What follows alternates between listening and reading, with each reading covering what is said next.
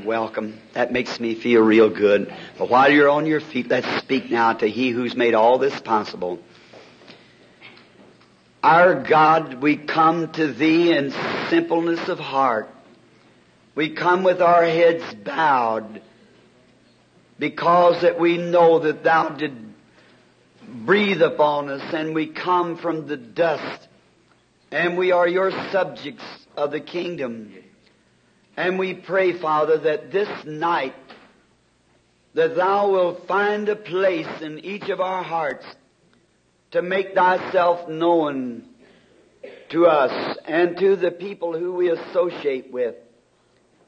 We would want to thank you this time for this fine church and for its pastor and for all who are associated with it. And we want to thank you for these who have drove through the snowstorms, over the slick icy grounds, to get here to worship Thee with us. Oh, blessed God, someday in a land beyond the river, where we'll never have another snowstorm or there'll never be another sick person to be prayed for, another funeral service to be held, or even another gospel message to be preached. We want to meet there, Lord, as unbroken families. Forgive us of our shortcomings. Let us know that our days are few here on earth, and what we have, may we spend them to Thy honor and Thy glory. Give us many more happy meetings like this. Bless each one of us as individuals. Bless us in our needs, Lord, for they are many. And when life is finished, may we meet at Thy house. Until then, may the barrel never be empty in our houses.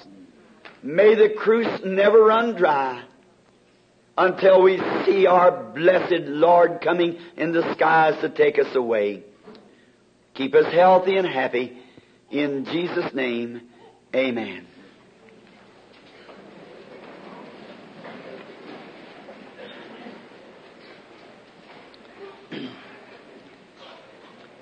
There is so many things that I could say to I hardly know just how to start. And by the way, these handkerchiefs each night that's laying here, I'm so glad that you believe and praying over the handkerchiefs. Now, thank you, kind sir. Many people anoint those handkerchiefs, which is all right. Anything that our blessed Savior will bless, I'm certainly for it. But if you'll bear record the word, Acts 19, Paul just took from his body handkerchiefs and aprons. I believe that Paul was a fundamental preacher. Don't you believe so? You want me to tell you where I think he got that? I think he got that from in the scriptures where the Shunammite woman, she had lost her baby, which the prophet had blessed her, and she gave birth to this fine baby. And when the baby died, the Shunammite woman had one of the servants to saddle a little mule, and she rode to the prophet. For she knew that God was in that prophet. And that was God's representative. That was his agent on the earth. And she thought if she could get to the prophet, I do not believe that she thought she would get her baby back. But she would find out why God took it. And God don't always reveal to his prophets everything that he has in his divine plan. So when the woman arrived, the prophet did not know what was the matter. So he said to his servant Gehazi, Here comes that Shunammite, and she's troubled, but God has hid it from me. And while we're on the subject, if you would just think of this, he sent Gehazi forward and he said, Go see if everything's all right. And he said, Is all well with thee? Is all well with thy husband? Is all well with the baby? What's the Shunammite's answer? All is well. And her baby lay in a corpse. But she had arrived at her destination to where she believed that God would make known unto her what had happened. All is well. Wonder if we tonight could think that. After the scriptures being read of the Lord Jesus and His blessed will to heal us all, or save us, forgive us of our sins, is all well tonight? And notice, the prophet said to his servant, Take my staff and go lay it on the baby. Now Elisha knew that the Holy Spirit was in him. And everything that he touched was blessed. But now to get the woman to believe that. So he said, Take my staff and go lay it on the baby. I think that's where Paul got taking handkerchiefs from his own body, go laying on the sick and the afflicted. However, the woman didn't think very much about the staff. She said, I'll not leave you. And he, she stayed right with him until she got what her heart's desire was. That's the way we do with Christ. Stay right with him until we get what we ask for. Now these handkerchiefs, we pray over them. And if your handkerchief is not up here and you desire one, just write to me. Now, I'm not wanting to get your address, dear friends, because I have an awful time getting letters answered. I don't have any programs to sponsor anything. It's just getting somebody to help me get the letters answered. But I will pray over, maybe not a handkerchief. We send out thousands of them. So all around the world, it's very expensive. So I can't afford to send a handkerchief. But I get cloth and cut it in little parcels and pray over it and send it. Now the farm letter, we got a prayer chain around the world. But now the letter you get will be made up, mimeographed by a secretary. But the handkerchief or the little parcel I've prayed over. See? If I had faith in you as a servant of God, and my baby was sick, I wouldn't want a secretary to pray over the handkerchief. I want you to pray over it. And do unto others as you'd have others do to you. See? Pray over it. It's yours, free, no nothing, no charge to it. Just send down, and we'd be glad to see it. Send it. Just Post Office Box 325, Jeffersonville. If you can't think of that, just write my name. And Jeffersonville, Indiana is a very small city, about 27,000. And, and so just round it to Jeffersonville, and anybody there knows me. I want to say that this has been a glorious stay for me. As I was sitting in the room this afternoon praying, I was thinking about some meetings you get to. We love, we can't expect everything to just be wonderful. I wish I could take this group with me everywhere. Give me a prayer group like this and give me a two weeks meeting somewhere. Let all the unbelievers pile around behind them that wants to. God will bless just the same. when you got them standing like a brick wall. That's wonderful. I believe then that God can do anything then when you feel the freedom of the Spirit. And I certainly do thank God for this wonderful church and for its pastor and for all the workers and this little singer, I can't think of his name. Golden. Brother Golden, he sang that special for me a while ago. And I heard it, Brother Golden. I was standing inside the door with some of my little lady friends, about eight or ten years old, little boys standing around there for autographs. I can't even read my own writing. Now, how they going to do it? That's what I'm wondering. And then Mrs. Branham was standing there, and they was, I think they slipped over with her to, and even my little boy Joseph wanted to do some writing too. he could probably be as plain as his dad, so he's two years old. So, we want to express ourselves to you the best that we can that we appreciate being here. And I, I say this for myself, my family, Brother Lee Vayle here, Brother Woods and his wife, Brother Leo Mercer, Brother Gene Goad, and all that's in our party, we certainly thank you. A few moments ago, coming in, somebody said they took up a love offering for me. I didn't come for a love offering, friends. I come just to be your brother. But I so, sure appreciate that love offering. I'm a poor man. I could have been a millionaire if I took. I never took an offering in my life. Never. I'm 27 years in the ministry. Never took an offering in my life. I keep looking at my wife. Every time I get to that part, she thinking about an offering. She always gives me that once over. I'm going to tell it, honey, anyhow. I was one time really up against it. You know when you get to that place where you just can't make ends meet. Now I was working as game warden here in Indiana, and so the I said to my wife, "I'm going over tonight and take up an offering. I just can't hold this any longer. I'm." She said, "I'm going over to watch you do it." we lived just across from the tabernacle. Now those people would do it my they'd sell their property, give it to me, but I was able to work. Wish I could do it now and wouldn't have to even take a penny. But I, I went over and I said, we didn't even have an offering plate. And I said, folks, I've met a little, oh, just a little place. I said, I need a little money. I wonder if you people would feel bad at me if I took up a little offering, each one of you, you're dropping a little something. I said, Brother Wisehart, will you get my hat? And he reached to get my hat, started off. I looked sitting down here in front, a little old lady.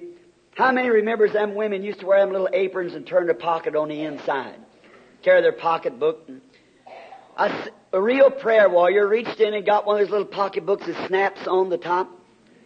Began to reach down there for those little nickels. Honest, I, I couldn't do it. Oh, I said, I was just teasing. I didn't mean that. so, I didn't go through with the ordeal. You know, there used to be an old man ride down from up in here somewhere, had long hair and beard. His name was John Ryan. I don't know whether you ever knew him or not. How many ever knew John Ryan from this country? All right. God rest his gallant soul. He rode a bicycle down there to my house one day and gave it to me. They'd been sitting out there a long time, and I went out to the ten cent store and got some red paint, painted that old bicycle up and sold it for five dollars and paid the debt anyhow. I didn't have to take up the offering. So I come almost that time of doing it. So I will assure you, friends, my expenses runs me about a hundred dollars a day. My office and my upkeep, just about a hundred a day.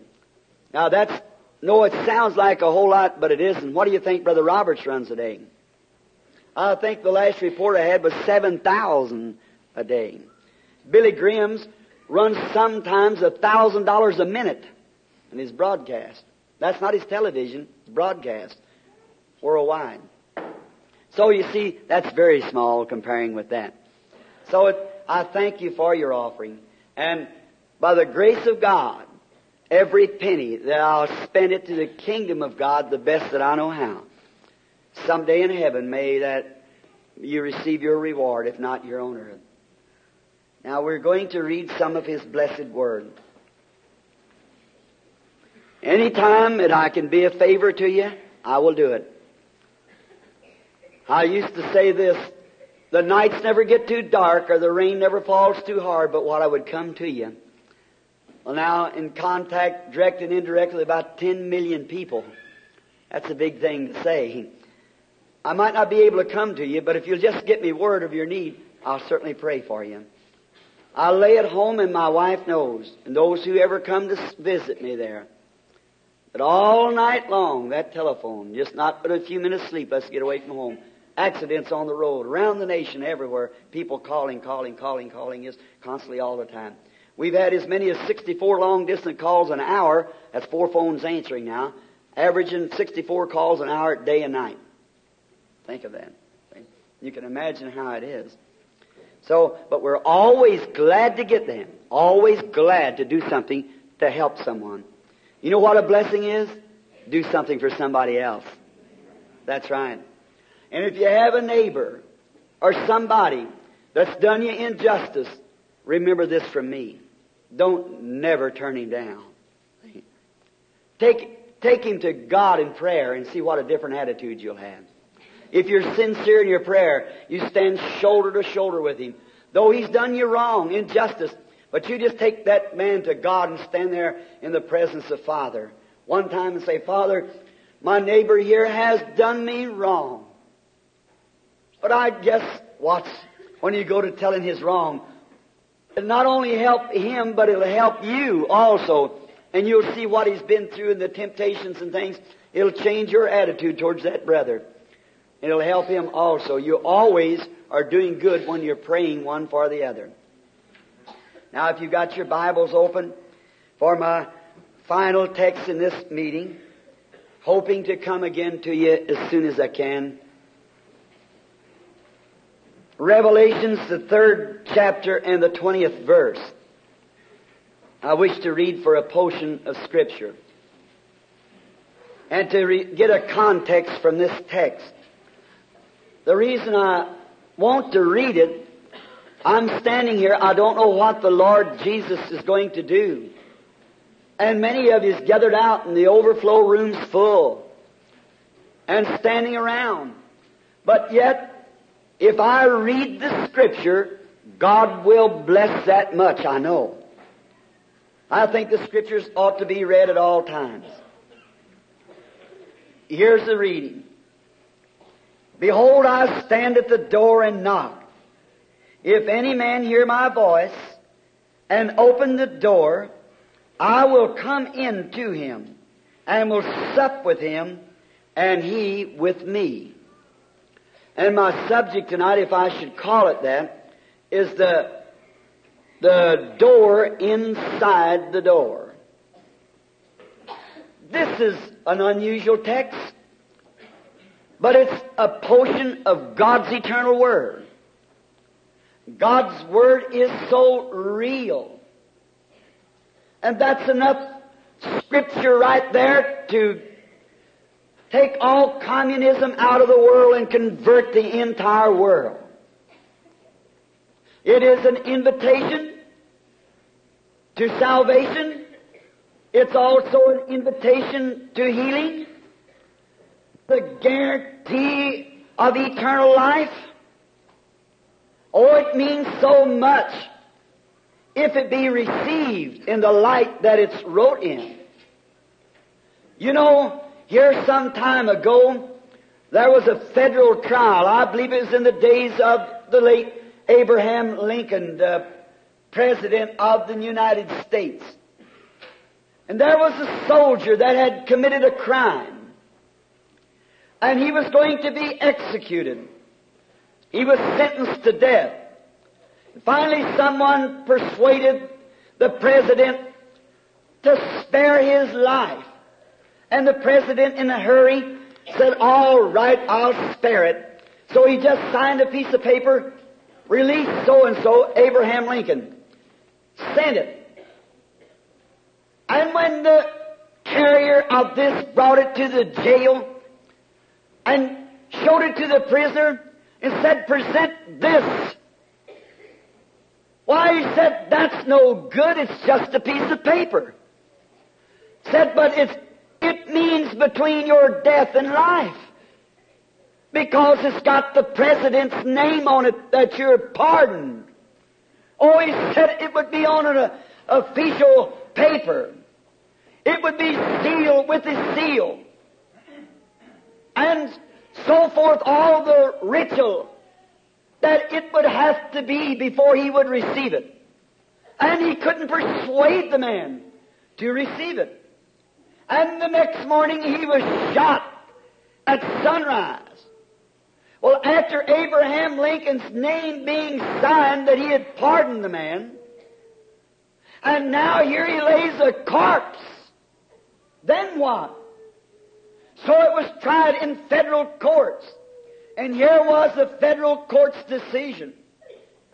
A pardon is not a pardon unless it be received as a pardon. That's the way God's promise is. It is not a promise unto any persons that will not receive it as a promise. But every word of God is a promise to those who believe that it is a promise.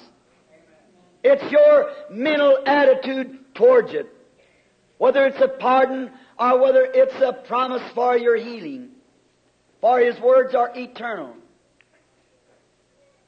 I wish I could think of the poet's or the artist's name that's on my mind now. Several years ago, who took upon himself to portray this passage of Scripture into a picture. And it took him just about a lifetime to paint this picture of Christ knocking at the heart of the door at the heart. And all famous pictures, before they can ever go into a hall of fame, they first have to pass through the critics. And I like that. Because it is about like the church. Before the church can ever go into the great rapture, first it has to come through the critics. All that live godly in Christ Jesus shall suffer persecutions. There is no excuses. There is none that's deferred. All have to pass through that line of persecution and criticism. But then if we can pass through that with such a life that the critics cannot point their finger to anything that's true, then the picture is ready then for the great hall of fame. And this artist who painted the picture, when the critics was looking it over, they said, Sir, your picture is wonderful, but there's just one thing about the picture that's wrong. He said, You have Christ. Portrays all right, and the door is all right, but you don't have any lock on the door. So why would he be knocking on the door if there's no lock on the door? And the artist said, I painted it thus because in this door, the lock is on the inside. The one that's on the inside has to unlock the door so he can come in. And that's true. Christ cannot. But you are the only one that can open the door. You can say, Come in, Christ. I welcome you. Still, he can't get in till you unlock the door. Then you can come in. What does anyone knock on another person's door for, anyhow? It's to gain an entrance. You've got some business when someone they have something they want to talk over with you. And those great knocks has come on great doors all down through the ages. What do you think would have took place in the days of Augustus Caesar if he would have had the opportunity or something to go to a peasant's door and knock on the door when he was the emperor of Rome? Would that not been a great honor for any Roman subject?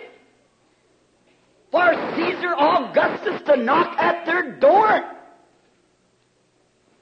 Or what would it been when the great Napoleon, though feared by people, standing at Waterloo not long ago in Belgium, I was reading his history when I looked up on the relics of the great battle, and he was so mean And when the mothers went to put their little babies at bed at night, like mothers sometimes say, the boogeyman will get you if you don't be good. It was more fearful to say, Napoleon will get you. He was so feared. He'd put people to death. But how one of his subjects would have felt honored to have him knock at their door. Or the great Adolf Hitler that's just passed away. A, what an honor it would have been for any of his soldiers, maybe a poor man, lived down along the river, and for Hitler, the fear of Germany, knock on his door and want to come in to talk to him a little while. What an honor it would have been for that soldier to have Hitler knock at his door while he was the fear of Germany. Oh, it would have been a great honor. Or I would say this. It would be a great honor to the best Democrat in South Bend for our President Dwight Eisenhower to knock on his door to visit him. Though you're different with him in politics, he's one of the greatest men in the earth. Our beloved President, Dwight Eisenhower. Certainly, it would be an honor. What makes the honor is the importance of the one that's knocking. Or just recently, the Queen of England visit this United States. What an honor it would have been to any of you people here tonight. Here in South Bend or in the United States.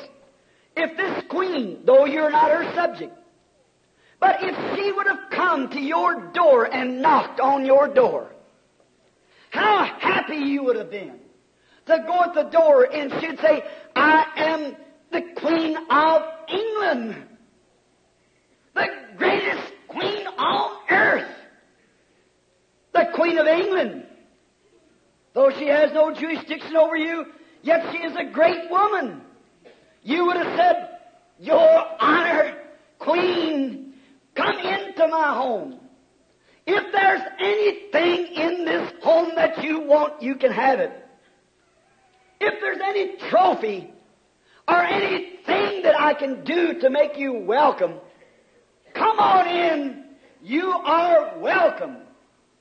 And when you welcome anybody like that, if you don't give them full premises while they're in your house, they're not exactly welcome. That's right. If you welcome anybody, if I come to visit you and you say, Welcome in, Brother Branham. Make yourself at home. Well, I'd come in, take off my shoes and sit down, put my feet up in a chair somewhere. I got hungry, I'd go out to the icebox and get something to eat. Hallelujah. Sure, I'm welcome. Oh, it welcomes somebody like that because of their importance, the Queen. If you had something that you cherished, you'd gladly give it to her if she wanted it because she's a great woman. But I want to ask you something. Who's more important than Jesus? And who's more turned away than Jesus? He's the most important person that can knock at your door. And he would never knock unless he's got something good for you. And he's, he's turned away more than any person that there is on the earth. Jesus is turned from the door, a heart's door of men and women, when he knocks daily trying to get in. Lo, I stand and knock. If any man hear my voice and will open the door, I will come in and will sit down and sup with him. And he with me. Oh, I don't know who could be any greater and who could do any more for you or not one millionth of what he could. There's nobody could do for you what Jesus does when he comes in. But he's turned away. Now you'll say to me, just a moment, Brother Branham. I did that a long time ago. That's good. I'm glad you did. For I say it's the greatest thing you ever done. Is when you let Jesus come into your heart. Amen. That's the greatest move that you could ever make. It's changed you from death to life. Let Jesus come in. But now, after he's in, is he welcome to every door there is in your house? That's the next thing. Oh, sure, you'll accept his salvation. You do not want to go to hell. But will you let him be your Lord? He wants to come in and be ruler.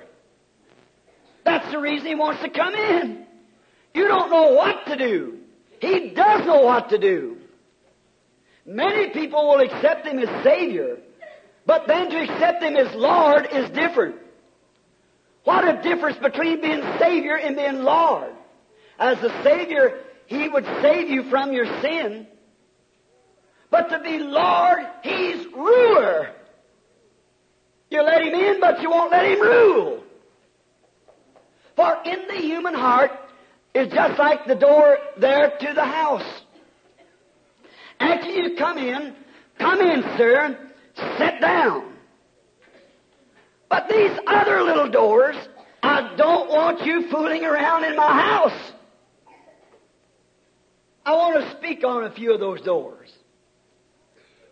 All kinds of little private doors in your private life. Jesus can be your Savior, but don't you never try to tell me what to do, Lord. I know what I want to do. And don't you never try to rule me. That's the attitude of many people who profess Christianity. I'll listen to what the pastor says, that's good. But if it's contrary to what Jesus said, then it's wrong. I'll do what the church says if that's good. But if it's contrary to what the Bible says, then it's wrong. You must let Him be the supreme ruler. That is, He's over all. He's over your opinions. He's over everything that you have. He's over your emotions. He's over your ideas. He's all controls every fiber of your thinking. Everything that you are, you should turn it over to Him if He's going to be your Savior and your Lord. How many of us do it? I want to speak of a few things. There is a little door when you get into the human heart, you turn to the left. And that's a little door of selfishness. Oh, we don't want to go to hell, sure not. But we just got a little idea that, that we're just a little bit better than somebody else. Now, if he can't get into that, well, then you're always going to have that idea. I'll go to church for what I can get out of it. I'll rank among better people. And if I'm ever in trouble, then of course if I can say I'm a member of a certain, certain church, I'm sure that people will look up to me and say, that man is a real member of a certain church. God can't use you like that. He's got to control that too. Then there's another little door. And that little door is called pride. Oh, that's a hard one to get open. You know, it's just human beings are just prone to think that maybe they're just a little better than the Joneses, you know. Especially here in America. You just paint your steps red. Watch your neighbor paint his red. and you, sister, wear just a certain little thing on your hat when you go to church. Your neighbor just can't stand it. Oh, it's such a day of trying to impersonate, a matching. You buy you a Chevrolet, and the Joneses has got a Ford, and your Chevrolet's just a little bit better maybe than their Ford. Watch them get a Chevrolet right away. Oh, it's a matching time. I've had this remark, and I don't mean it personally. I don't mean any harm by it. But sometimes when I get ready to go to church, my wife will come over and say, Billy, do you think that that tie matches that suit? I said, I don't know, honey. And I'll have on a pair of red socks and black trousers and a blue tie. And, oh, I don't know. She said, that don't match. I said, honey, I'm not concerned whether my trousers match my coat or whether my tie matches my suit. I'm concerned about one matching. I want my experience to match God's Bible. That's where we ought to match. God's requirement. But it's a matching time. Pride. Dress a little better. Go to a little better church, what we call better. And dress a little better. And always, but we don't want Christ to come into that. Now, Lord, you can save me, but don't go to fooling with my business. Now, I'll take care of myself. Now, I know that sounds very rude, but that's the truth. It certainly is. People don't want Christ fooling with their business. And if I want to be just a little bit dishonest on this deal, now, Christ, you just stand right out here just a little bit, but I, I just, I just have to do this because I have need to do it. Oh, it won't hurt me any, I'm sure. If you just let Him come into that door, He'll fix that all up for you. He'll stand at the door when the enemy tries to tempt you to do wrong. There's another door that I'd like to speak of for a moment. And that's the door of faith. So many people will let him in the door Savior, but you won't let him rule you in your faith. Now you say, oh yes, Brother Branham. Well, I believe Jesus Christ. But the days of miracles is past. There is no such thing as divine healing. There is no supernatural. What is it? You won't let Christ get into that door. You let somebody else talk you out of it. Why don't you just open that door and say, Lord, take over my faith tonight? Watch what'll take place. Sure. He'll take over. He'll rule a thing. If the doctor cannot do you any good in his medical professions, which we thank God for, if he's got to a place to his limited ability has come to its end, why don't you let Christ unlock that door of faith and step in there and take His word then? Watch what'll take place. Oh my! When He examines you again, He say, what happened to you? Here some time ago, a woman had cancer. And the cancer was just about to kill her. And we asked our blessed Lord to help her. And He did. The doctor had given her up. A few months later, her son, I believe was, he done something about, I forget now what it was, some, about taking away some chemical stuff that took away insects out of the house and so forth. I don't know what that name is you call that now. Exterminator or something like that? That he was in uh, Little Rock, Arkansas. She was in Jonesboro. When she come in the prayer line, she had a handkerchief over her nose. I thought she was weeping. But come to find out she had no nose. That the nose had been eaten off by cancer. I said, have you been to the doctor, my sister? She said, Mr. Branham, he's giving me radium treatments and everything, and it continually goes on. I said, then let Christ have your faith. And then you'll have new faith. You'll have Oh, he said, I don't believe I do. And she told him who she was. And he said, Oh, you are the woman that I've got you on the list over here that your nose were eating off by cancer. Had been eaten off. She said, That's right. She said, he said, Well, I never had seen you in so long. I wondered where you went. Oh, she said, I changed doctors. Said, who did you go to?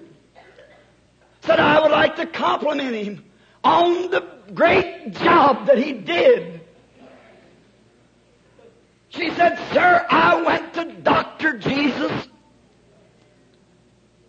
Oh, he said, I'm sorry. I, where does he practice that? I don't believe I know him. She said, in glory. Oh, could you imagine that? And supposedly to be a Christian nation. What happened to the woman? She let Christ come in, the new doctor, and he opened a little gate a little door that she really didn't know it existed in her heart. But let Christ come into it once. Watch what takes place. Wish I had time. There's more doors. But I want to hurry. There's another door that I wish to speak of. That's your eyes. Do you know you can be blind and don't know it? The Lord has in the Bible said that He would anoint our eyes with eye salve. Did you ever hear that? You know, I'm a southerner, and I was raised on possum and coon and so forth. And my granddaddy used to trap a lot, and he used to catch coons. And how I love to hunt them yet. And so he would render out the grease. When any of us children got cold in our eyes and the little eyes be matted together, Mama would go get some of the coon grease and rub it on her eyes. And just in a little bit, it penetrated in and the light began to break through. And we could see where we could not see before. That's the way it is with God. He's got some holy oil of the Holy Spirit, and He can rub on your eyes as eye salve, and you'll see things that you never saw before. New light will break through. You say to me, I've got good eyesight, Mr. Branham. Well, I'm thankful for that. But you might have ever such a good physical sight and be spiritually blind. Let God open your spiritual sight. After all, you don't see with your eyes. Did you know that? No, you look with your eyes, you see with your heart.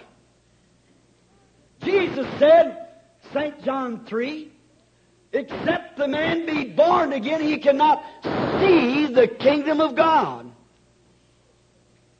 You mean you can't understand the kingdom of God until you're born again? You look right at a certain thing and say, I just don't see it. You're looking with your eyes, but you mean you don't understand it. And that's the kind of an eye tonight that must be opened, and there's only one salve that will do it. Oh, you couldn't take a shot of penicillin for it.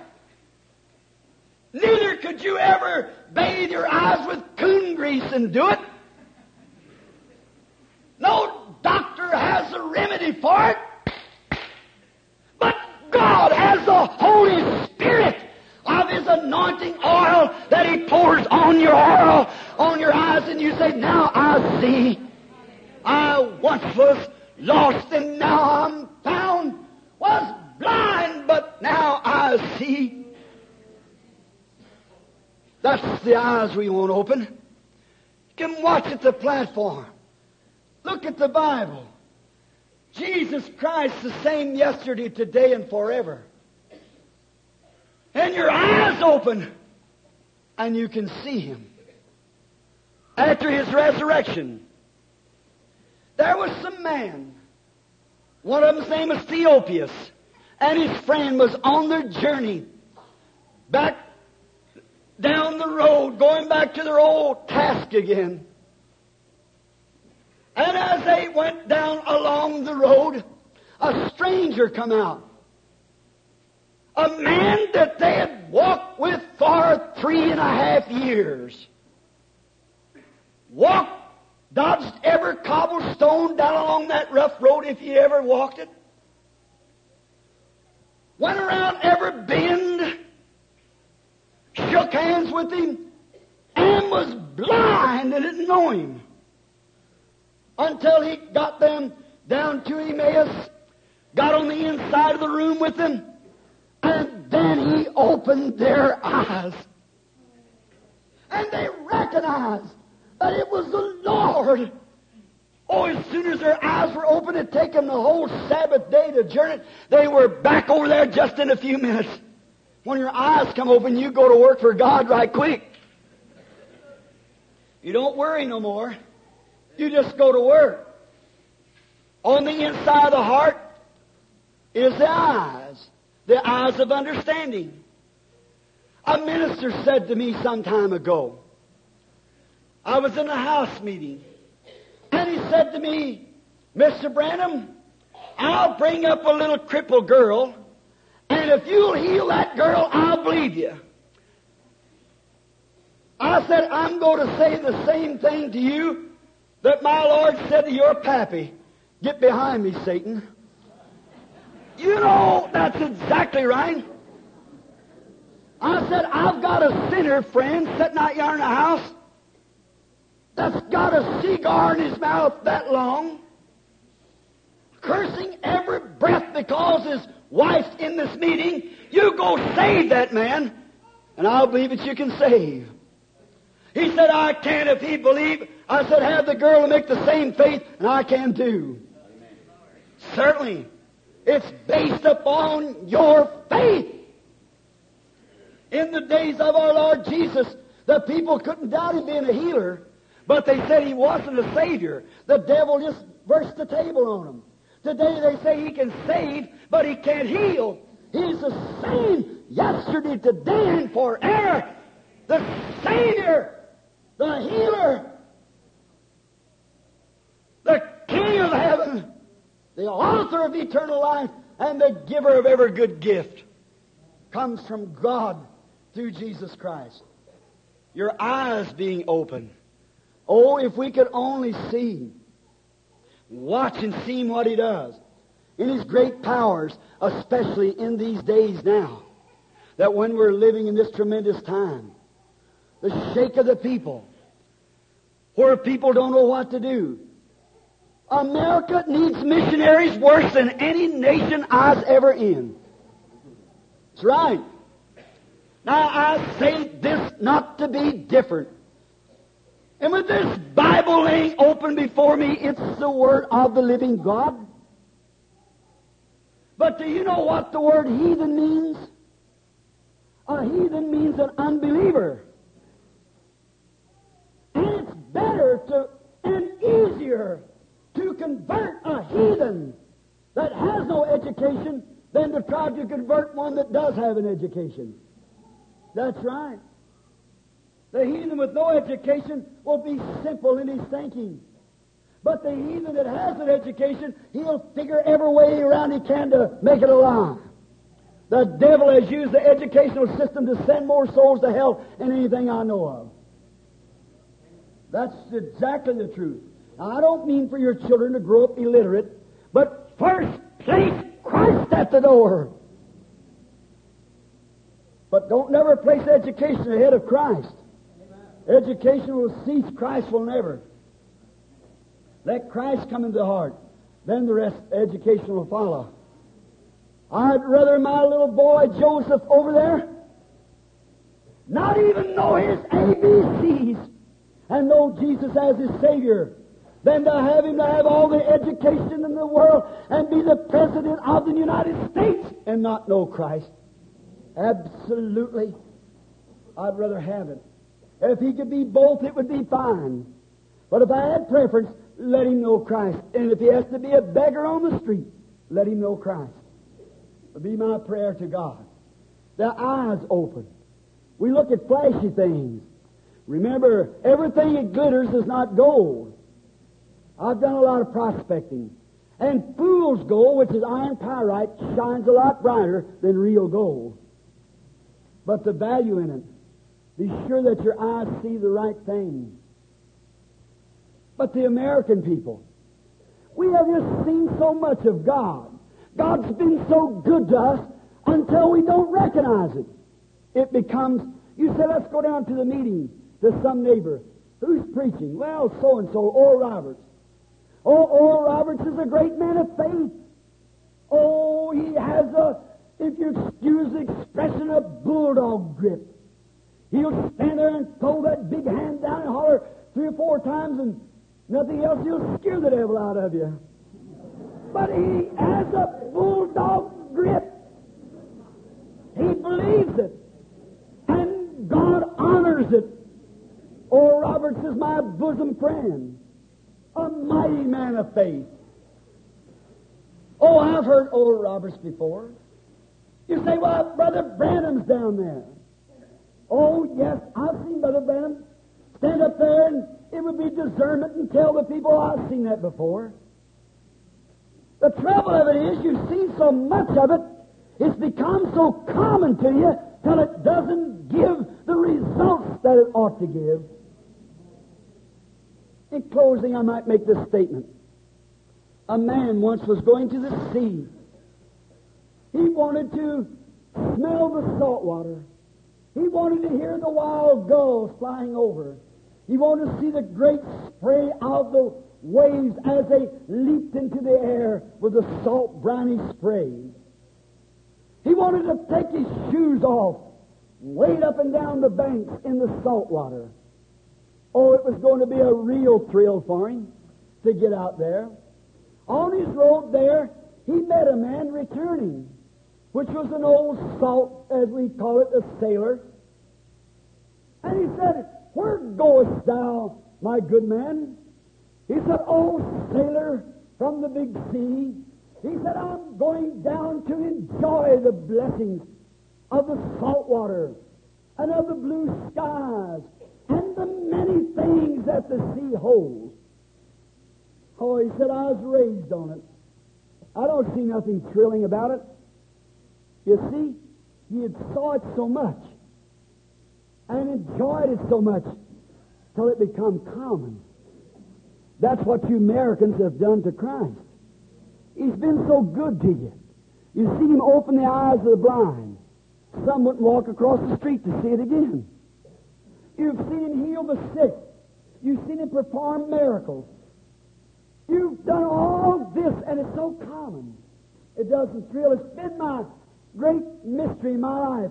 How can the Scriptures be so plain and the people sit there and know that the Spirit of Christ is in the room and can hold your peace? I can't understand it unless their eyes are not open. He's so good. Way down in the south, we had an old darky down there, a colored brother, a minister, wonderful brother. And around his wife, and all of them tried to persuade another man. His name was Gabriel. We just all called him Gabe. Gabe was just short for Gabriel. And he was a good old man, but we never could get him lined out for Christ. When I'd have my meetings down there, he'd say, No, sir. I shall not go there where Parson Branham is. He called out all my sins before me. I ain't going over there. And I like to hunt so well, so and Gabe liked to hunt too. And his pastor down there of the colored congregation of Pentecostal church. He, he liked to hunt too. So he took Gabe out hunting one day, and Gabe was a poor shot. He couldn't hit the side of a barn. He just couldn't hit nothing. But he liked to hunt. So that day while they were hunting, they had shot so much game until on the road home they had rabbits and birds all over them. They could just barely walk along with so much game. And the faithful old colored pastor was walking in front with his gun in his arm, and Gabe loaded down with game, wagging along behind him. And after a while, they come around a familiar old path when the sun was setting, and the old Gabe touched the pastor on the shoulder. He said, Parson, and he looked around and said, Yes, Gabe. And he noticed Gabe chuckling, and the tears was running down his cheeks. He said, Gabe, what's the matter? He said, Parson, Sunday morning, you're going to find me at the mourner's bench. And said, after I leave there, I'm going to take me a seat in the church. And Parson, there I'll live and serve God as long as I live. And the pastor said, Gabe, you know, I'm happy to know about that. Said, I'm so happy, but look, Gabe, I want to ask you something. He said, why the sudden change? I've preached, I've begged, I've persuaded your wife has fasted and prayed. Said, what made the sudden change? He said, Parson, you know I'm a bad shot. Said, I couldn't hit nothing. He said, just look at all this game he's given me. Why, he said, you know he loves me, or he wouldn't have given me all this game.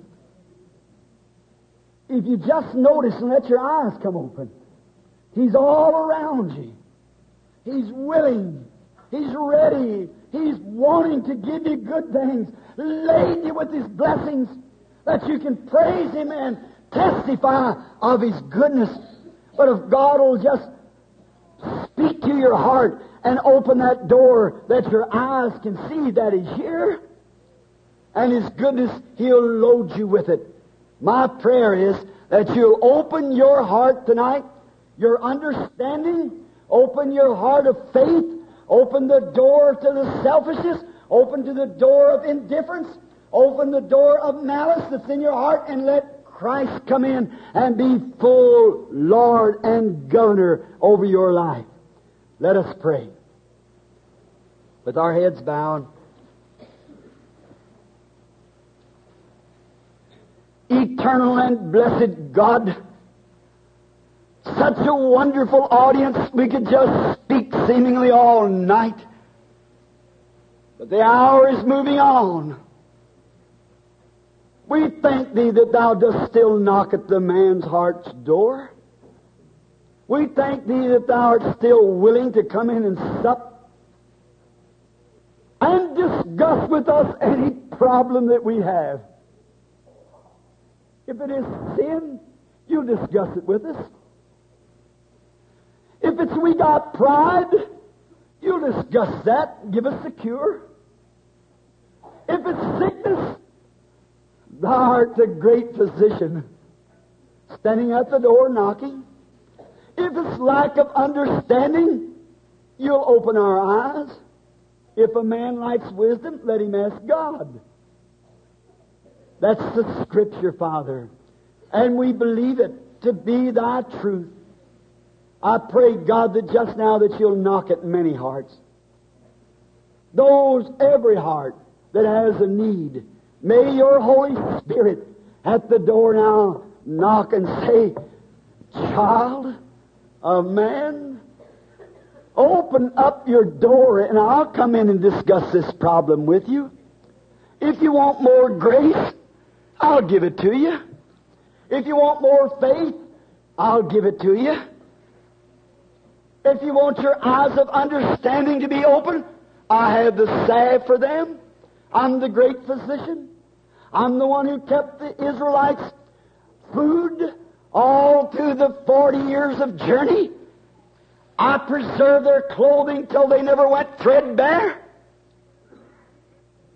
And there was only one prescription in the great satchel of Dr. Moses. Oh God, How if the people could read that prescription tonight, if the doctors of America and all over the world could only see the prescription that Dr. Moses, over two million people, brought them through the wilderness. Hundreds of babies born every night. Old people, and yet they come out of the wilderness, not a feeble one in their midst. What if our doctors could get that prescription? Father God, it's here in your suitcase tonight. Your suitcase of promises and blessings. And this is the way it reads, Father, as I read it. I'm the Lord that heals all thy diseases. That takes care of it. It's your word, it's your promise. Open understanding, Lord, of the people tonight that they will understand. Open their heart and let you be their Lord, their ruler. Not only their Savior, but their Lord and ruler. Their God. That they might be controlled by thy Holy Spirit. For we asked it in the name of the Lord Jesus, thy Son, with our heads bowed just go to ask this question, and please, everyone, keep your head bowed. Sometimes a sinner friend is just a little conscious. God hates sin, but He loves a sinner. He gave His life. Sinner friend in the overflow rooms or in the main auditorium. You want him to come in tonight? Has he knocked? You know, he won't. If you knock at someone's door and they wouldn't let you in, you wouldn't go back no more. But not him. Maybe he's knocked for years. But sometime he will make his final call. Would you like to let him in tonight? No one looking. Raise your hand, sinner friend. I'll never ask you to do no more. Just raise your hand to God. God bless you. Someone else, God bless you. God bless you. You, you, you, you. Sinner friend, God bless you. Over in the overflow room, just raise your hands. Anywhere over along those windows. And wherever else in the building where the television cast is coming in now, just raise your hand. God sees it. Yes, Lord, I, I need you. I now will receive you as my Savior. Say, Brother Branham, does that mean anything when you raise your hands? Well, it's making a decision. It's between death and life. It's not so complicated. It's just you believing it. We try to make it, you have to study catechism six years and you have to go six months on probation. That's man-made doctrine. He that heareth my words and believeth on him that sent me hath everlasting life and shall never come to the judgment but pass from death unto life when he believes. If you believe, just raise your hand. Say, Yes, Lord, be merciful to me. I now believe. God bless you over there, lady. God bless you, lady. God bless you. That's good. I now believe. Lord, help thou my unbelief. God bless you back there, sir. God bless you. Someone else? God bless you over here, sir, to my right. Back in the corner. I haven't looked at my right side yet. Raise your hands if there's anyone back there would love to say, Lord Jesus, open up. I do my heart now. I pull the latch down. I've been closed in with a lot of selfishness for a long time. Maybe tomorrow, or some other day, but tonight I'm pulling back the latch. I want you to come in. He'll do it as soon as you raise your hand. And you can't raise your hand unless He calls you. What if you was one of those kind that can never feel God anymore? You know, there's some people, God not willing that any should perish, but there's some people that never can be saved. Not because God don't want it, but God by foreknowledge knew it. How many in here tonight that's already Christians and have, God bless you, young man. It's already Christians. And, but you're not leading the right kind of a life as a Christian. You say, Jesus, come in and take the door, selfishness, pride, whatever it is in the way, and open up my door tonight. Would you raise your hands? God bless you. That's, that's right. God bless you. All my many, 30, 40 hands. God bless you, ladies. Certainly the Lord sees you. How many's been, God bless you over there, young fellow? God bless you, young man. I've been different, Brother Branham. I've never lived a complete Christian life. I want God to take my doors right now and swing them open. Take all the pride and selfishness and world out of me. I know I've accepted Him as my Savior, but I want to be a full surrendered Christian. Pray for me, Brother Branham. I now raise my hand and say, God, I'll surrender my life to you. God bless you, young lady. God bless you, sister. God bless the young girl here, the young man over here, the little girl and boy back there, the young man in the back, this brother down here. Yes, God bless you in the back also. That's right, down here, sir. The Lord be with you. Now I'm going to ask one more question while you have your heads bowed. How many in here would say, Brother Branham, I've read in the Bible, I've been listening at you the last few nights. I hear how Jesus Christ made himself known to the Jews by discerning the thought of a man named Nathaniel. And Nathaniel said, when he told him who he was, told Peter what his name was, and the disciples and those, as soon as he made himself known, the Jews understood him and said, That's the sign of Christ. Thou art the Christ. Thou art the Son of God, Rabbi. And when he's done this same miracle and told the Samaritan woman, when he made himself known to the Samaritans, and the woman had five husbands, and he asked her for a drink, she told him the well was deep and he had nothing to draw with. He said, Go get your husband and come here. She said, Sir, I perceive that you're a prophet. We know when the Messiah cometh, that's the sign of the Messiah. He'll do these things, but who are you? He said, I'm he that speaks to you. He made himself known to the Samaritans that way. Now, why didn't he make himself known to the Gentile? He told them not to go to the Gentile. That's this day. He's the same yesterday, today, and forever. You say, Lord, I have watched it, but tonight maybe it's been too common for me. Maybe tonight, Lord, if you just open my eyes of understanding and anoint my eyes with spiritual sight. Let me, Lord, see your presence tonight and know and understand that I'm living just before the world meets its end. The Sputniks and bombs, and they say within a year they're going to send a rocket to the moon. That's nonsense. It's a modern Babylon. Can't you see we're at the end time? Say, Lord, open my eyes to understand. Would you raise your hands with your heads bowed? Open up my eyes, Lord. Let me understand. God bless you. That's good. That's good. God bless you. Fine. God bless you back there, sir. God bless our colored brother there. Rest. That's right. Oh, God bless you back there, my brother. Sure. Open my eyes, Lord. Here's the, here's my heart. Here's every key. Here's everything. Just open up, Lord. Let, uh, you be Lord. You govern my faith. You govern my emotions. You govern my, my eyes. You govern everything, Lord. Just take me, Lord. Here I am. Let me be fully surrendered. God bless you. Over in the rooms, the overflows and so forth. The Lord bless you. Now let us pray. Dear Heavenly Father, preaching all night, we love to do it. Speak to your children where they're eating, and it's such a blessing to let the Holy Spirit come in and feed on the Word. Now that's not all, Lord. We're so thankful that you have cut off even that to unbelief. But Lord God, you make your Word manifest. You prove that the Word is true by demonstrating it. Go ye into all the world and demonstrate the power of the Holy Ghost to every nation. Lo, I am with you always. The works that I do shall you also. More than this shall you do, for I go to the Father. A little while, and the world won't see me no more. Yet ye shall see me, for I'll be with you, in you to the end of the world. No wonder Paul could say, Jesus Christ the same yesterday, today, and forever. Bless these people.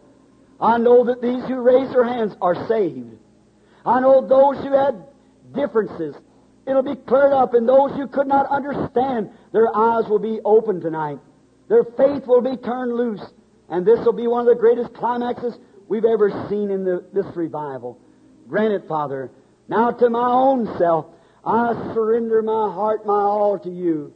My emotions, my being. Speak, Lord, and let the people know that thou art Christ. And I'll be your servant. For I ask it in Jesus' name. Amen.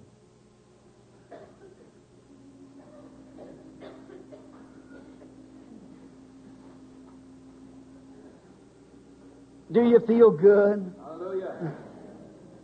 That's lovely, sister. Let's just sing one verse of that. You love to sing? Now, look, you can have all your little uh, s- songs you want, the little jubilees. Give me the old fashioned kind. I'm just old fashioned. I, I love it. Oh, my. Don't you love that? Pass me not, O gentle Savior. Hear my humble cry. Anybody know who wrote it? Sure, Fanny Crosby. She was blind.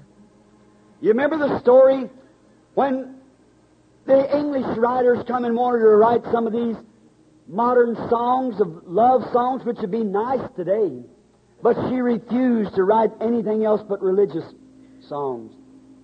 And one of them said, as two of them were talking to her, if there is a heaven and you go to it, you'll never see Christ. What if you were blind when you get there? Then what, how would you know him if you were still blind? And she said, I'll know him. I shall know him though I be blind. Yet I'll know him.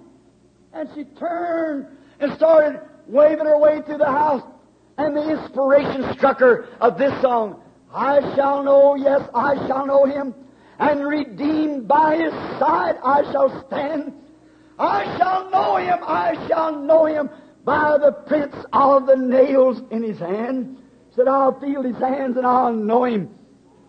Certainly, any man or woman that's ever done anything for God has swung their heart of faith open and stood gallantly for Christ. God grant it to you. Pass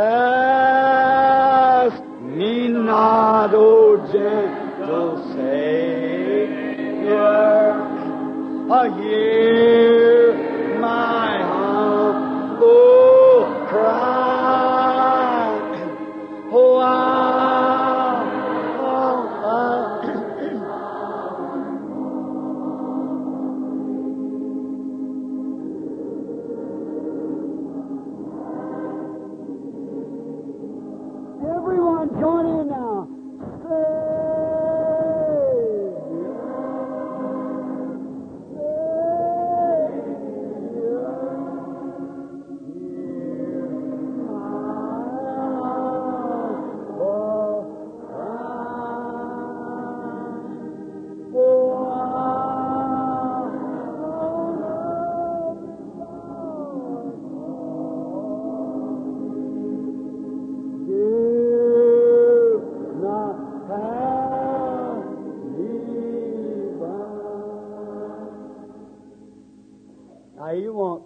you.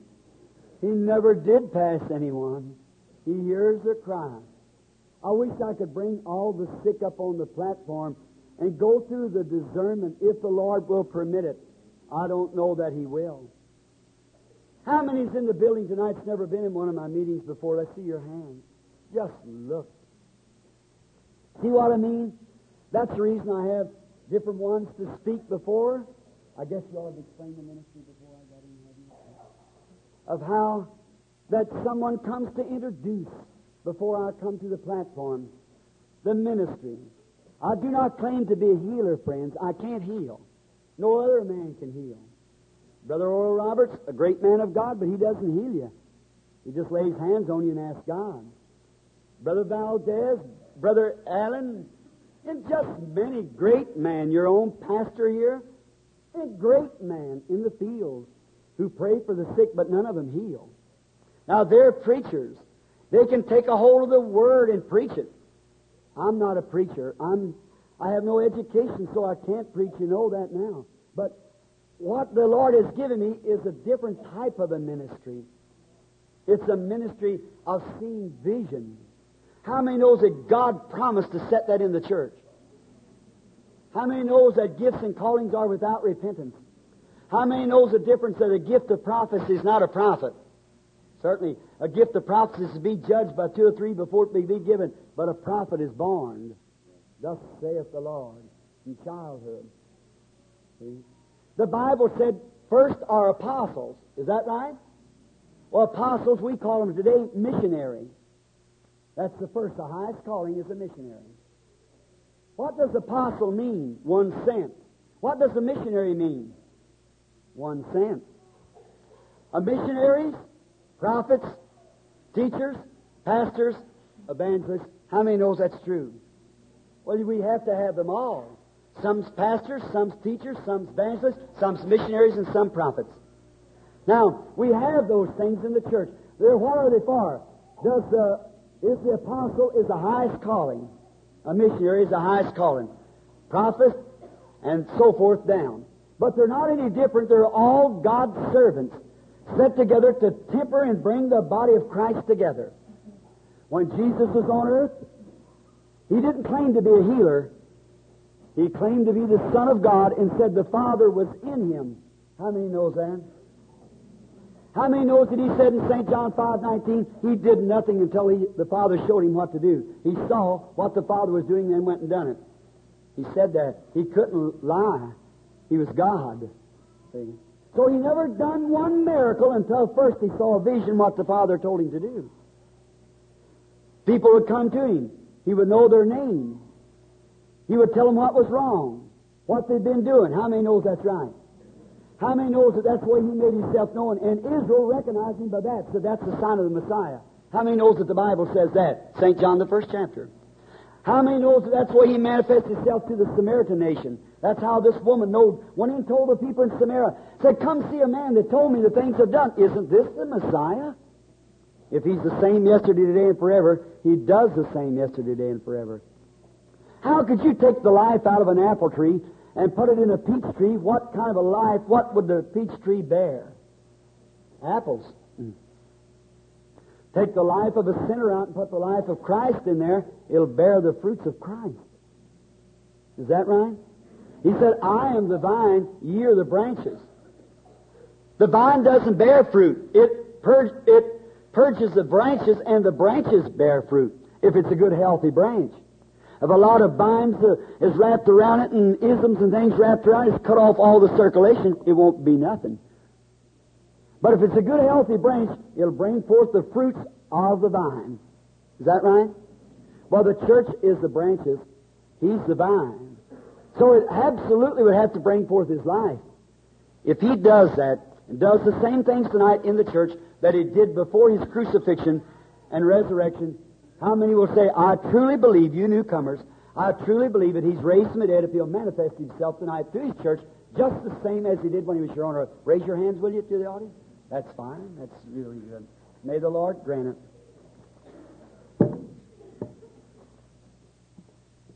I want to pray for these. Remind me, somebody, after the Holy Spirit has anointed. Now, I. Did you give out prayer huh? What'd you give out today? W. They give out prayer card W. And I've explained how. Here, I'll show to the newcomers. How many in here wants to be prayed for tonight? Be honest. Something wrong you want to be prayed for. Raise up your hands everywhere in the building, wherever you are, anywhere. Four fifths of the audience. Oh, who's going to be first? We can't get to too many. Vision's just one weakened the Son of God. How many know that a woman touched his garment? He was weakened. See? My ministry is not lay my hands on you. That's a Jewish tradition. The Jew said, My daughter's laying sick unto death. Come lay your hands on her, she'll get well. But the Gentile said, I'm not worthy that you come under my roof. Just speak the word, and my servant will live. Jesus said, I've never found faith like that in Israel. There's the way to believe it. Just ask him. Here's his word. Now the next thing to prove, is he alive? You believe he's alive? Sure. He's alive. And now the only thing that's different, he's here in spirit form instead of physical form. How many knows that? And the spirit form works through, he don't have any hands but mine your hands. No eyes but mine your eyes. No mouth but mine your mouth. And they should be surrendered. God has made us one to be this way and one to be that way. Mine, my part is just surrender myself to a gift and just watch And where I'm not a preacher to speak, I, Lord uses my eyes to see things. That's been in the past. Will be in the future. And I'll take any person in here to this, or anywhere you wish to go. Out of the tens of thousands times tens of thousands, not one time has it ever failed. These things you see happen here are minor. That's the things that you do. I can't operate it. You operate that. If you had no faith, nothing would happen. But with your faith, you don't have to be up here on the platform. This woman touched his garment, went out in the audience, and sat down or wherever she was. Jesus said, Somebody touched me. Turned around and looked till he found where she was. There she was, a woman with a blood issue, and told her her faith had saved her. Didn't say I did it. Your faith has saved you. Now, did you notice that word saved? The Greek word sozo there, I believe. Sozo, physically or, or spiritual. Either one. You're saved from your sickness or saved from your sin. Both same word all the way through the Bible every time. Sozo, the Greek word. Now, your faith has saved you. Does the Bible say he's a high priest? The New Testament says he's a high priest, and can be touched with the feeling of our infirmities. How many knows the New Testament says that? Do you believe then if he's alive and alive and your faith can touch him, he'd speak back to you and do the same thing he did there to declare himself to still be the high priest alive? Then pray. God will grant him. Somewhere we have to call. I can't get my mind working right on what to call. What did we call the first night? From one? Last night from 85 to 100? Well, let's call tonight on prayer cards W. Take your prayer card, look at it. It's got a letter W. What is it? It's a little card Bible. Now, if if you'll just give me your undivided attention just for a few moments. Now, this is the time that we're our Lord. The promise that He made is either the truth or it isn't the truth. Now, which would be easier for you to accept your healing by His promise or come here and see Him do something, you'll take my place up here? See? But what it is, He just makes His word the truth. He, he, he makes every word the truth. All is truth. Now, I'll be in you. The works that I do shall you also. Now, at the gate of Samaria, at the well, a woman and a man met together, Jesus and the woman of Samaria. He talked to her a few minutes till he found out where her trouble was. The Father showed him, certainly. The Father told him to go up to Samaria. He was on his road to Jericho, you know that. And he went up to Samaria, way out of his way, sat on the well. The father said, Go up there, but he didn't know what to do. The woman come out. He caught the woman and began to teach her, talk to her. And when he, the father showed him where her trouble was, he told her where her trouble was. And when he did it, she said, This is the sign of the Messiah. How many knows that to be true? The same yesterday, today, and forever. I should get that clear. I didn't say I was Messiah. Get that straight. I'm your brother, a sinner saved by grace the way you are. Unworthy of any blessing. But he has to use somebody. He has to choose someone. No hands are holy enough for that. Certainly not. But he has to use someone's. It's not our holiness anyhow we trust in. It's his merits. Not nothing I could do. It's what he has done, and I believe.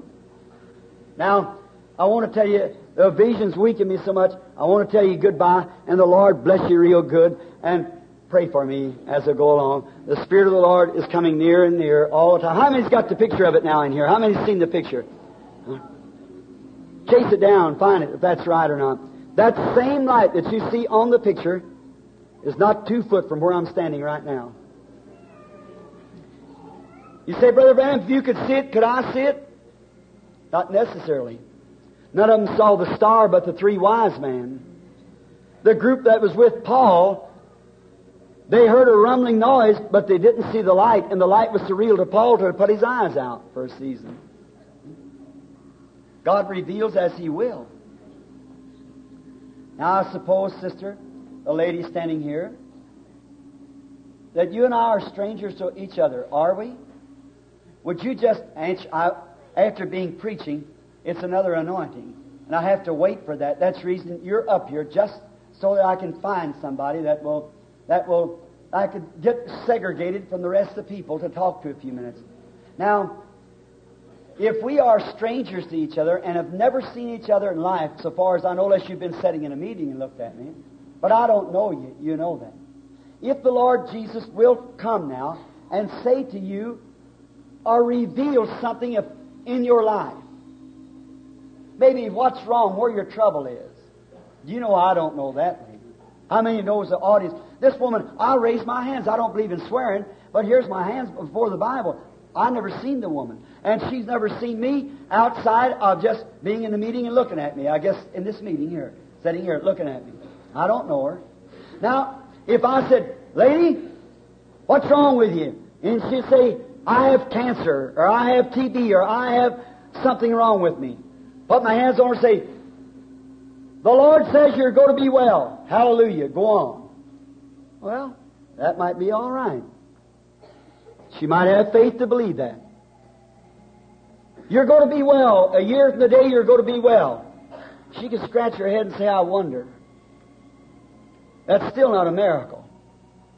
But if God will go back down in her life somewhere to something that she knows is the truth, and I don't know, and then will reveal it, let her be the judge, then she'll know it has to be a supernatural power and not a man. Is that right? Would that be right, lady? Now, he'd have to act the same as he did when he was here on earth in a physical body. He'd have to take my physical body and her physical body. My faith in his word, her faith in his gift. As she'll approach reverently, she will receive. Now, she knows it comes from a supernatural power. Now, if she believes like the Pharisees, it's Beelzebub, then she'll get his reward. If she believes it's Christ, then she'll get Christ's reward. Now, the rest is up to God. This is as far as I can go as a human being. God be with you and help you. Just to contact your spirit, sister. Just to see what He would tell me. He might not tell me one thing. I want to ask you a question. Do you believe what I preached is the truth about Him? If He didn't reveal one thing to me, would you still believe if I prayed for you, you get well, or, or you get what, I don't know, what you're here for? But would you believe it anyhow? If I didn't do no more than just pray for you and pass you through the line, you'd believe it anyhow. God bless you. I, I believe you would. But just that the people might know His resurrection, may He grant to let you know. How many, if the Lord will reveal, let her be the judge. With her hands up. You'll be honest about it, will you, lady? Raise your hand so the people see. Just put your hands like you're not swearing, just so that they see that you understand what I mean. Yes, yeah, yes. Let her be the judge whether it be right. If he does it, I don't say that he will. How many then will say that settles it for me? I believe it. I'll, I'll, if the Jew could believe it on one time, the Samaritan could believe it on one time, what ought the Gentile to do?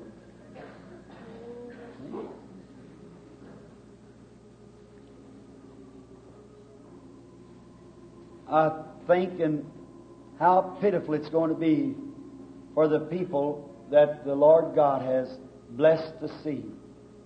And yet, we'll never know it till it's done passed over and gone. That's the way it's been in every age. It won't be no different in this age.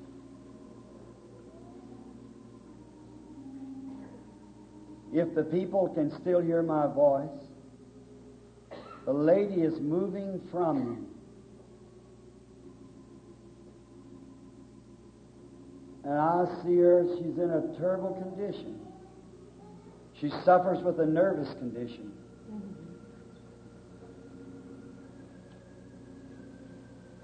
And also, she has a heart trouble. That's right. Not only that, but she has trouble in her throat. That's right. And you have stomach trouble. That's right. I'll let her be the judge. Was those things that he said the only way I'll know what it was is pick it up on my tape down there. That wasn't me. Couldn't have been me. Ask the lady if whatever he told her was right. Was that right? Just wave your handkerchief so. That's right. God knows it. It's right. There you are. Do you believe now? Now let's, we're in no hurry. Don't be pressing. Now, you without prayer cards, it's not going to be called into line. You look this way and just keep believing. Saying, Lord, I believe that with all my heart. Just keep looking and believing.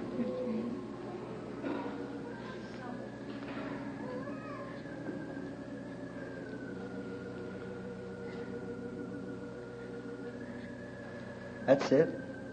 Just don't be in a hurry. Just be quiet. I want to talk to you again. Whatever he told you was right. I know this is, takes strength, but you're a nice person. You have a wonderful feeling to your spirit. You are a Christian. I mean a born again Christian.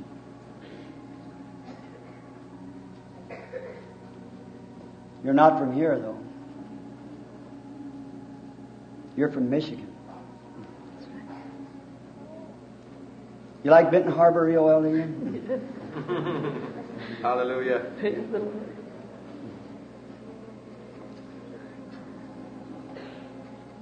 Your name's Lydia. Your last name's Schroeder. Yes. Oh, God. You believe it's over for you now? Oh, God. Go on your Thank way. you, Reach Jesus. out. Hallelujah. Glory to God, be merciful to our sister.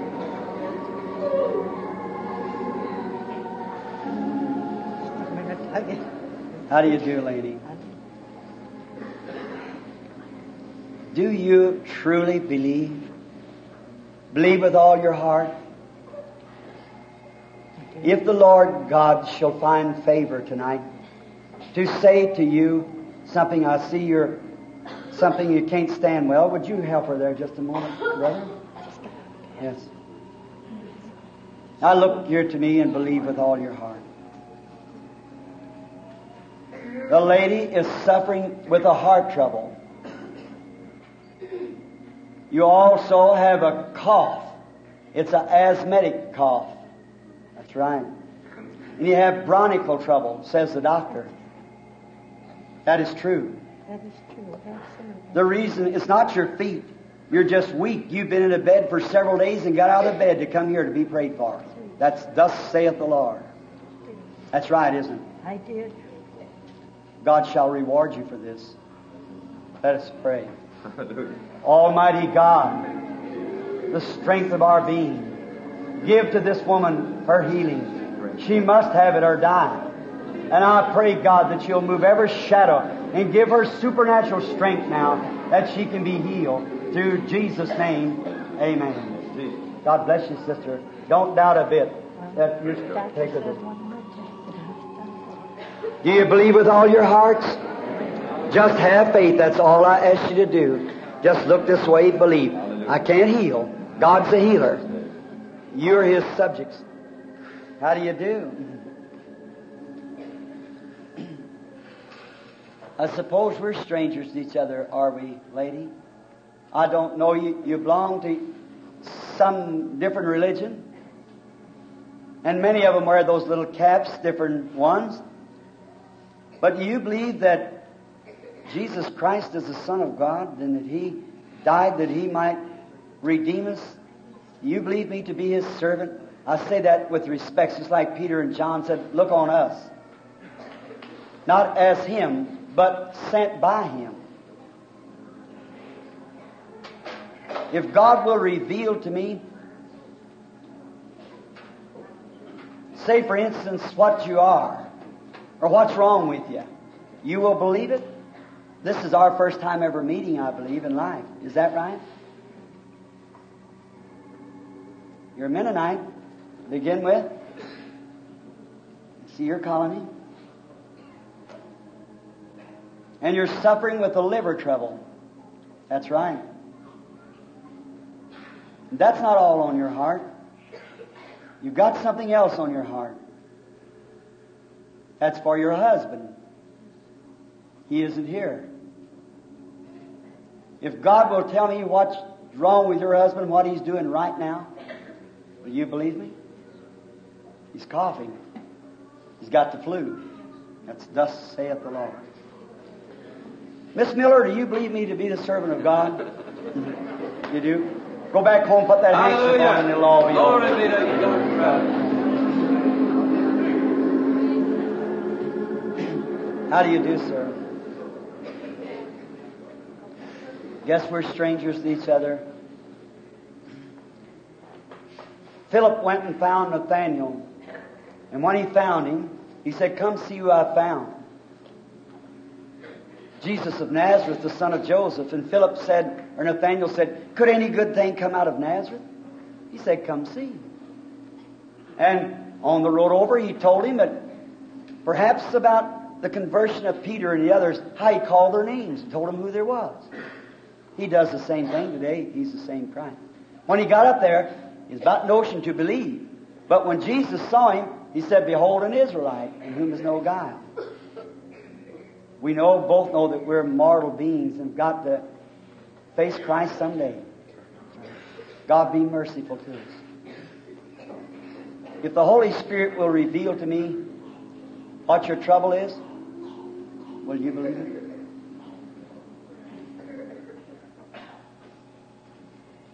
There's something that's in your back. It's your spine. Spinal trouble. And you have arthritis. You're not from here. You're from Chicago. You got something else on your mind. You're praying about it. You've been praying about it quite a while. It's a woman. It's your sister. She's not in Chicago. She's in Cleveland. She's got heart trouble and a mental case. You believe? Go find it the way you've believed it, brother. Hallelujah. In the name of the Lord. Glory be to God. Glory be to God. How do you do? We are strangers to each other. I don't know you. God does know you.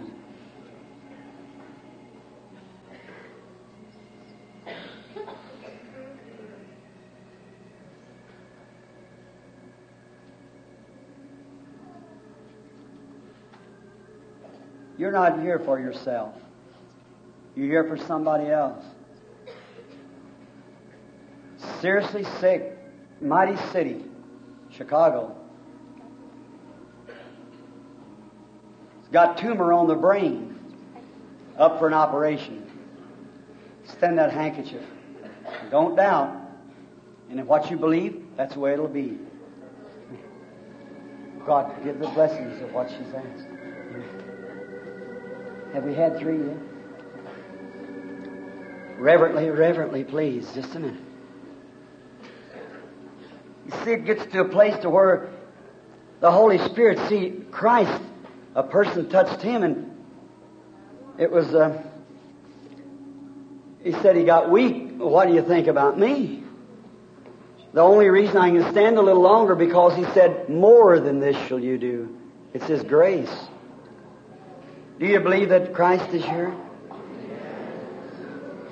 How many believes it's his spirit permitting this to be done? Then bless you. You're going to have what you ask for if you'll just believe it.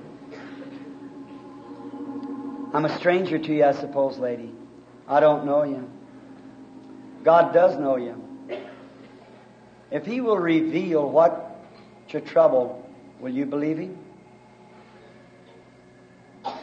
If we're strangers to each other, would you just raise up your hands like this? Now, audience, we're both witnesses before God's Word.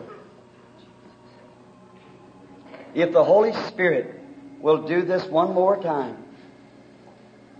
will you all believe, promising you'll believe?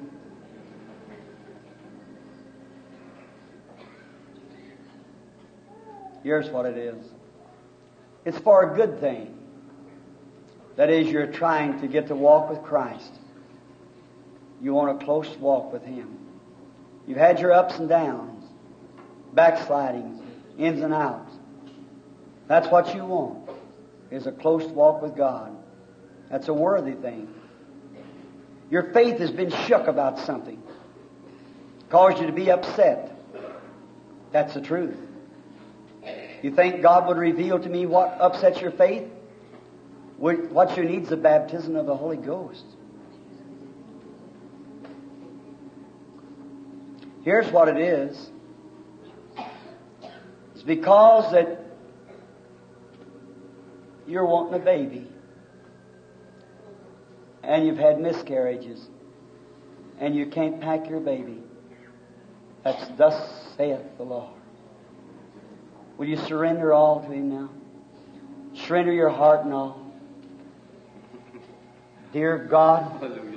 Upon a penitent woman who comes humbly, seeing that shadow hanging over her, I ask Thee, dear God, just on the basis of her faith, to give to her what she asked for just now. May every heart, every door be swung wide open, and may she receive Him just now for everything she has need of. This I ask in Jesus' name. Amen. Amen. You be the judge. That's right. Raise your hands if that was right, whatever it was. Now, do you believe? What about you in the audience? Are you ready to believe? How about you over on this side of the line? Do you believe with all your heart? You without prayer cards. I want you to look this way. I want you to believe with all your heart. You pray. The angel of the Lord said to me, if you get the people to believe you, then be sincere when you pray. Nothing shall stand before the prayer. I'd like to get some in each line if I could. If God will permit it. Have faith, people. This is our last night.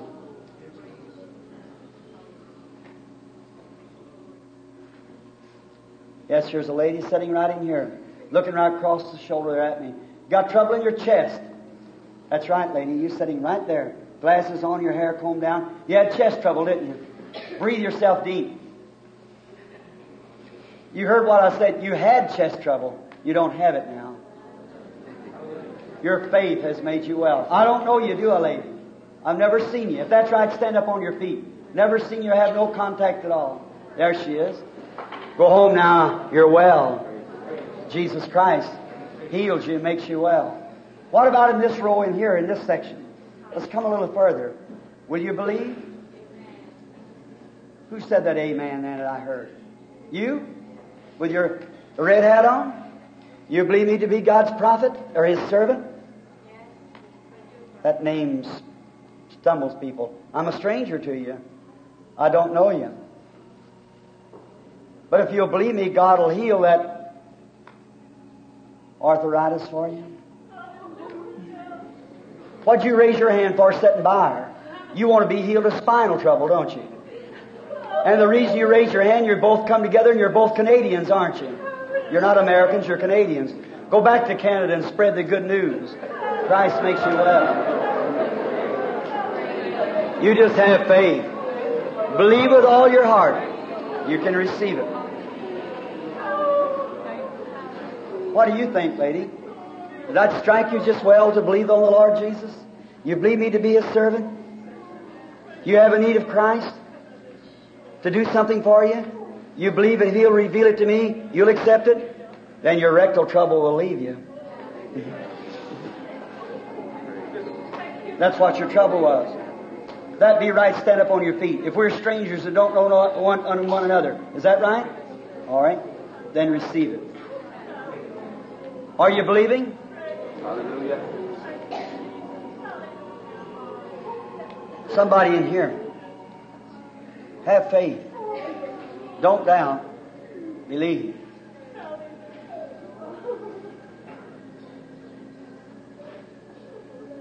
Troubles in your head.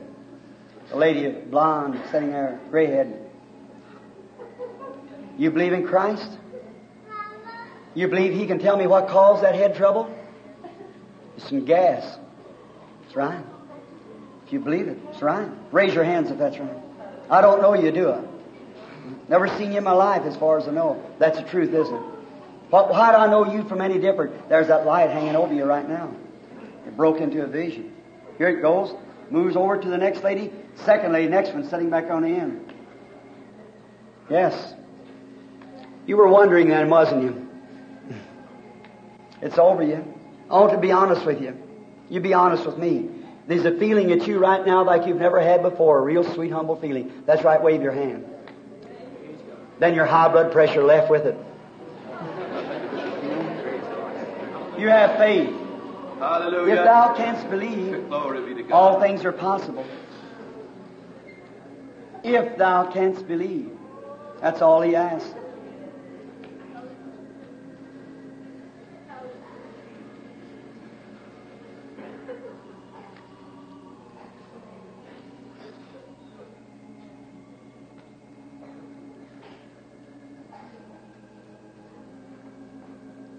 Thank God heal that ruptured baby.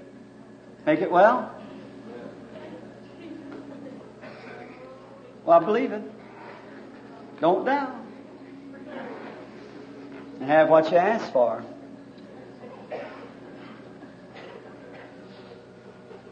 You go believe it too, brother? That nervousness leaves you also. God bless you. I think that's across the building. You believe? Amen. You think Christ would heal that arthritis for you and make you well? Go believe Him. Praise Shall we? God. Hallelujah, Lord. Hallelujah. Bless His name. If you'd believe Him, that diabetes would leave, instantly be gone, you'd be well. Do you believe it? Amen. Then go believe Praise it. God. God bless you. as You have to Hallelujah, believe Lord. When you raised up, you felt your back was different. Yes, I did. You were healed sitting here. You're awful young, but you got a nervous heart. You believe that God will make it well? Go believing now. Be. When I said back trouble to the woman a few minutes ago, struck you too, didn't it? You were healed right there in the line. Now go on your road rejoicing. Don't doubt nothing. Well. If you believe with all your heart. And you do too? You believe the same thing and believe the smothering stuff will leave you and you be well? Go on your road. Go right on the road rejoicing. Let's say thanks be to God. Are you believing? Do you believe with all your heart? Does he do all things well? Is he the same yesterday, today, and forever? Do you believe it? Solemnly with all your heart? Then I'm going to ask you to do something. Put your hands over on one another just a minute. I'll show you the glory of God. Don't doubt. Have faith. Hallelujah, I know I'm not beside myself, but I'm getting awful weak. I'm going to stop just a minute. I trust that God has confirmed what I've told you to be the truth. Nothing in me. Believe Him. It doesn't matter where you touch me, touch Him now. See? Has he, he, He'll prove it. Now you lay your hands on each other. That's a scripture. The Bible said these signs shall follow them that believe. If they lay their hands, their hands, on the sick, they shall recover. Over the overflow, lay your hands on each other if you're sick and needy. I'm going to pray for you. If you believe in my prayer, you have faith now. As you bow your head, I want to put in your mouth the words that will defeat the devil right now. You just pray them as I repeat them with your heads bowed. Almighty God, creator of heavens and earth, author of everlasting life, giver of every good gift, have mercy upon me. I am in need of thy grace and of thy healing power. Heal me, O Lord, and heal the person I have my hands on. Be merciful to them, Lord. I sympathize with them, for they are suffering too. I now believe that you are the risen Christ, showing among us the great signs and wonders that you promised you would do. Be merciful to me, and I'll serve you with all my heart as long as I live. And by your grace, this night, I accept you. Because you promised, I believe. I now am healed. I believe it. I accept it. I shall not listen to Satan anymore. I will praise God for my healing. For by Jesus' stripes, I now am healed.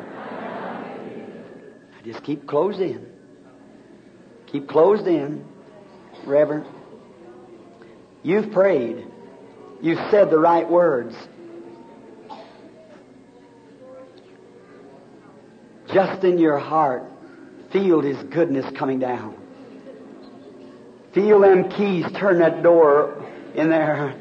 And that faith that you once wanted is now coming loose.